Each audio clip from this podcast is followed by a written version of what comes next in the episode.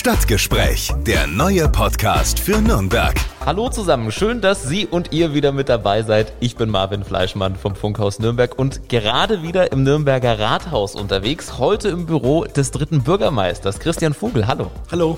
Wir hatten gerade ein sehr lustiges Gespräch zusammen. Schneller Einblick, was hier jetzt gleich Spannendes kommt. Es ging um Kneipen zum Beispiel auch. Kneipe natürlich, man muss ja auch als Bürgermeister mal zwischendurch in die Kneipe, aber dann ganz privat. Wenn nicht gerade Corona ist. Und wir haben über deine Plätzchenbackkünste gesprochen. Du schwingst tatsächlich öfter mal den Kochlöffel oder hier auch die Teigrolle zu Hause, ne? Es macht mir viel Spaß, einmal zu kochen, einmal zu backen. Das ist für mich Entspannung pur.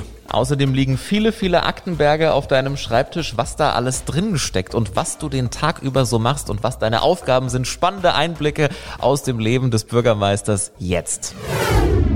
Ich habe jetzt schon viele Büros gesehen hier im Rathaus, aber ich muss sagen, dein Büro ist schon wirklich was Besonderes. Ich würde schon fast sagen, es ist historisch. Was steckt für eine Geschichte in diesem Raum? Es ist alles, die Wände sind aus Holz, alles verkleidet. Oben drüber sieht man Bilder ringsrum, umlaufend. In der Mitte dann der Schreibtisch, der vollgepackt ist bis oben hin mit Unterlagen und Akten. Es sieht auf jeden Fall sehr stark nach Arbeit aus hier. Es ist auch richtig viel Arbeit. Also das Zimmer wirkt nicht nur historisch, sondern es ist tatsächlich, es ist eines der ältesten Räumlichkeiten hier im Rathaus. Es ist das sogenannte Flötnerzimmer, 16. Jahrhundert.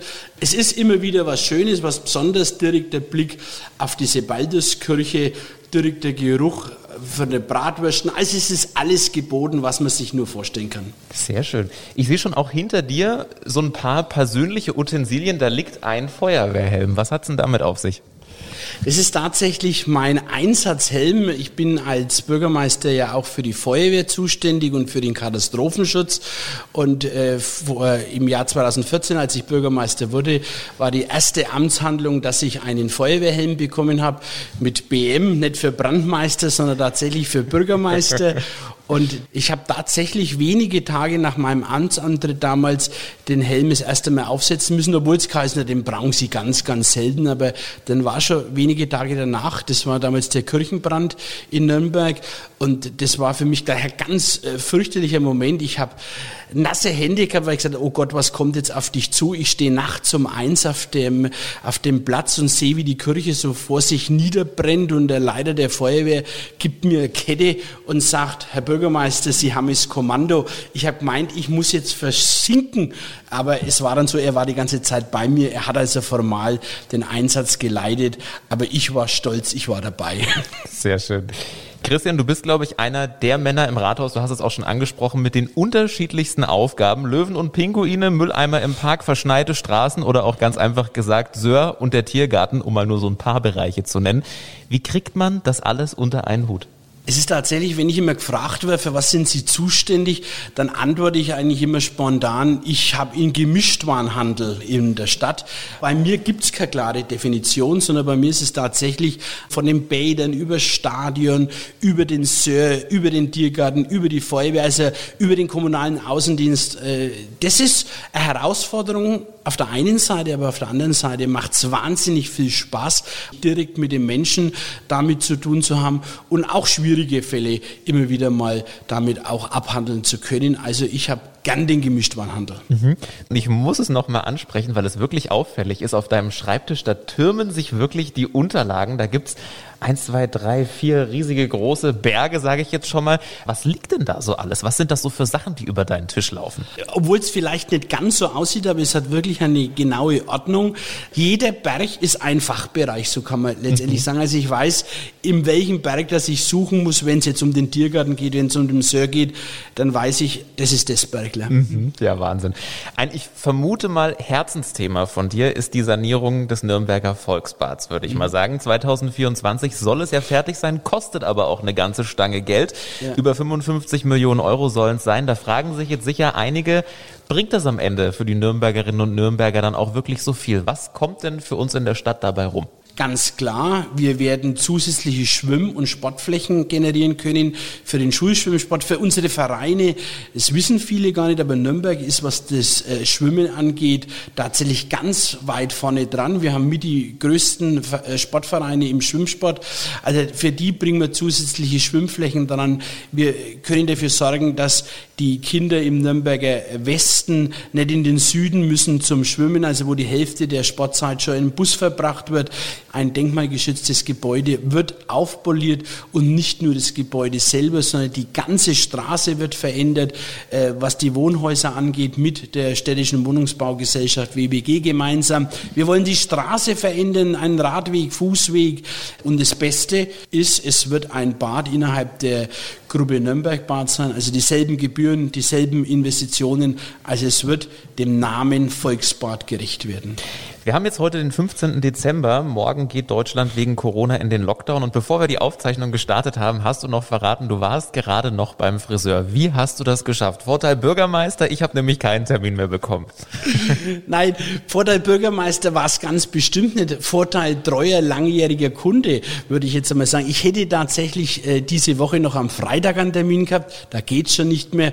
Und mein Friseur hat mich freundlicherweise am Sonntag angerufen und hat gesagt, Mensch, Mensch, äh, du kannst ja nicht mehr, willst du noch, ich würde dich noch am Dienstag früh vor der normalen Öffnungszeit rannehmen. Da habe ich mich sehr drüber gefreut, bin auch dankbar. Ich gehe seit 21 Jahren zu einem und demselben Friseur jeden ersten Freitag im Monat. Also es ist tatsächlich so, dass wir einen ganz klaren, straffen Plan haben und deshalb habe ich vielleicht noch den Termin bekommen. Mhm. Im Sommer warst du mit einer Forderung, ich würde mal fast sagen, deutschlandweit in den Nachrichten zu finden. Und zwar war das Pfand auf Pizzakartons. So die Idee, wegen gestiegener Müllmenge in den Parks, auf öffentlichen Plätzen, wegen Corona, weil einfach mehr To-Go-Artikel auch verkauft wurden. Was ist denn daraus geworden? Das ist jetzt wieder so ein bisschen ruhig geworden, natürlich auch im Winter. Aber wie geht's da weiter? Wird das vielleicht was mit dieser Pfandregelung? Die Idee hat viel, viel Diskussionen erzeugt bis zum Bundesumweltministerium. Die Frau Umweltministerin hat gesagt, sie findet die Idee durchaus spannend, aber ist es nicht ein Hygieneproblem? Da sage ich, aus meiner Sicht nicht, weil ich will ja den Karton nicht wiederverwenden, sondern ich will ihn nur ordentlich dem Müll zuführen. Gestern habe ich mit dem Städtedach darüber gesprochen, wie wir weitermachen. Also das wird nicht zu die Akten gelegt, sondern ich bleibe an der Sache dran, wie die To-Go-Verpackung insgesamt hier erwarte ich von der Bundesrepublik Deutschland, von der Regierung, äh, dass man sich einigt und hier was Lösbares findet. Wir als Kommune dürfen es leider nicht entscheiden. Mhm. Wir kommen auch nicht drum rum. Wir müssen an der Stelle nochmal über ein, ich würde mal sagen, Gefühl sprechen, was viele in Nürnberg haben. Sör und die gefühlt schlecht geräumten Straßen beim ersten Schnee. Jetzt war es vor paar Wochen wieder so, der erste Schneefall und ähm, dann wirkt es auf den ein oder anderen vielleicht mal so, dass das irgendwie nicht so richtig funktioniert. Du bist auch der erste Werkleiter von Sör, dem Servicebetrieb öffentlicher Raum. Was sagst du denn dazu? Ist es so oder bilden wir uns das vielleicht wirklich so ein bisschen ein mit den schlecht geräumten Straßen? Ganz im Ernst, es gibt Straßen, die sind nicht gut geräumt. Das wissen wir aber auch. Wir haben eine Priorisierung. Wir haben die Situation, äh, dass wir Kategorie 1 haben, Kategorie 2, Kategorie 3 bei den Straßen, gleiches bei den Fußwegen und gleiches bei den Radwegen. Und alles gleichzeitig kann man eben nicht machen. Wir brauchen etwa fünf Stunden, um einmal komplett durch zu sein in Nürnberg. Und wenn es immer wieder schneit, dann kommt man eben fünf Stunden später erst wieder an den Ort ran. Und dann kommt natürlich dazu, dass die Räumpflicht genauso wie die Kehrpflicht in vielen Fällen beim Anlieger liegt. Es ist eine große Herausforderung, das Thema. Ich sage immer, ein bisschen Verständnis für uns alle täte uns gut. Und noch viel, viel wichtiger wäre, wenn alle rechtzeitig die Winterreifen aufziehen würden, weil wir wissen, dass das größte Problem, was zu Stauungen führt, nämlich der Sommerreifen ist und nicht die nicht geräumte Straße. Dann wollen wir das Rathaus jetzt mal so ein bisschen verlassen. Wir wollen ja auch ein bisschen was privat über dich erfahren, über Bürgermeister Christian Vogel. Jetzt ist es ja so, dass jeder in diesem Jahr durch Corona irgendwelche Einschnitte hatte. Man kann vielleicht liebe Familienangehörige nicht mehr so oft treffen. Wie hat Corona denn dein Leben privat so verändert? Oh je, also es hat natürlich äh, relativ viel verändert. Äh, zum einen ist es für mich ein ich hätte schon fast gesagt Pflichttermin, aber ein schöner Pflichttermin, äh, dass ich mich äh, mit Freunden immer abends auch tatsächlich einmal im Monat in der Kneipe getroffen habe. Das ist in der Form nicht möglich. Das fehlt mir schon. Es fehlt mir jetzt, dass äh, meine Mutter äh, zum Beispiel Weihnachten das erste Mal, ich kann mich nicht erinnern, äh, dass ich Weihnachten nicht bei meinen Eltern war und meine Mutter jetzt tatsächlich Weihnachten abgesagt hat. Sie hat Angst, sie hat Sorge. Also das sind schon Dinge, die einen dann schon auch treffen, wo man sagt, Mensch, wie geht's dann letztendlich weiter? Auch den Club zuzuschauen und zwar live fehlt mir. Also das sind schon Dinge, trotzdem muss man unterm Strich immer wieder noch froh sein, äh, dass es uns so geht, wie es uns geht und ich zu denen gehöre, die gesund sein dürfen. Da muss man nur dankbar sein, dass man nur den Einschnitt hat, an Spielen nicht anschauen zu können. Wir wollen auch noch über ein anderes Thema sprechen und zwar sind das so Social Media Aktivitäten. Ich habe natürlich ein bisschen vorher recherchiert und wenn man deine Social Media Kanäle mal so durchklickt, dann merkt man schnell, da wird auch mal ganz gerne der Kochlöffel geschwungen. Es gibt Honig und Marmelade von dir und ganz aktuell habe ich auf Instagram auch ein Bild von selbstgemachten Plätzchen gefunden. Die hast du auch schon mal erwähnt. Würde man dich heute in der Backstube treffen, wenn es im Rathaus nichts geworden wäre?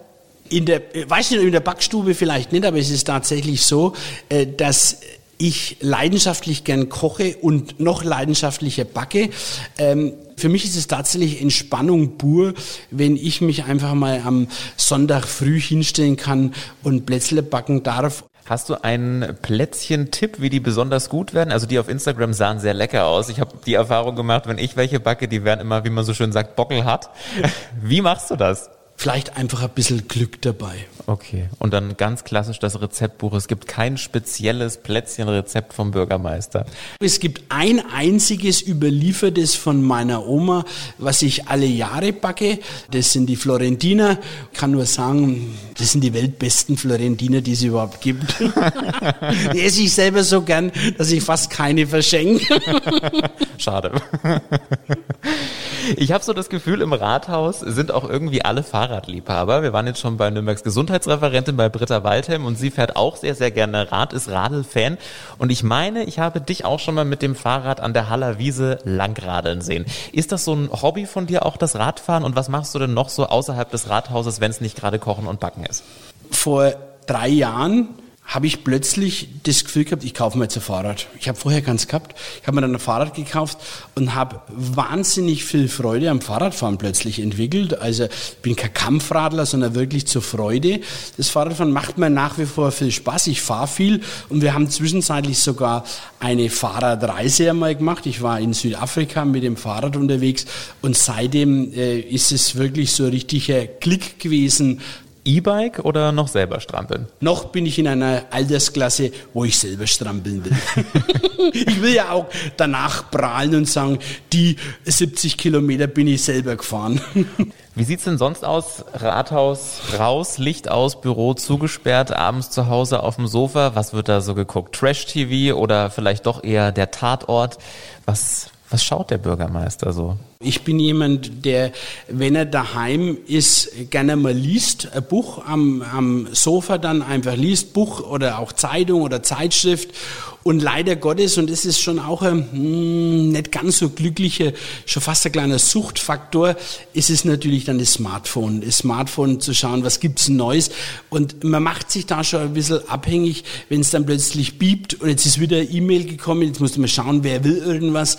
Also es ist Smartphone ist äh, schon immer parat, nicht immer zu meiner eigenen Freude, aber es gehört einfach dazu. Du hast es vorhin noch angesprochen, wenn Corona jetzt nicht wäre, dann gehst du auch mal gerne mit Freunden zusammen in die Kneipe. Wie muss man sich das vorstellen? So Stammtisch, was kommen da für Themen auf den Tisch? Was wird da beraten? Ist da die Arbeit auch nochmal Thema oder wird da wirklich alles ausgeblendet und da kommen dann nur die privaten Sachen auf den Tisch? Ganz ausblenden kann man es nicht, aber ich habe mit meinen Kumpels schon die Vereinbarung, dass sie mich in Frieden lassen sollen, was, den, was das Geschäftliche angeht. Wie gesagt, es gibt immer wieder mal Situationen, wo man dann auch drüber spricht, aber im Regelfall ist es tatsächlich dann eher das Private. Ist der Fußball ist natürlich der erste FCN, der Sport an sich. Äh, was gibt's Neues? Was machen wir denn und dergleichen? Also den Job versuche ich dann schon ein bisschen auszublenden sagt Nürnbergs Bürgermeister Christian Vogel. Vielen Dank für die spannenden Einblicke. Sehr, sehr gerne. Und wenn Sie und ihr auch mal Fragen habt rund ums Rathaus, die Menschen hier und die Stadt, dann gerne her damit an stadtgespräch.podio.de. Einfach mal eine E-Mail schreiben. Die nächste Ausgabe gibt's dann an Silvester, dann mit Oberbürgermeister Markus König. Bis dahin, Ihnen und euch schon mal frohe, glückliche und stressfreie Weihnachten und noch eine tolle Vorweihnachtszeit. Stadtgespräch, der neue Podcast für Nürnberg. Einblicke ins Rathaus, aktuelle Themen, persönliche Gespräche. Jeden zweiten Donnerstag neu. Alle Podcasts jetzt auf podyou.de, deine neue Podcast-Plattform. Podyou.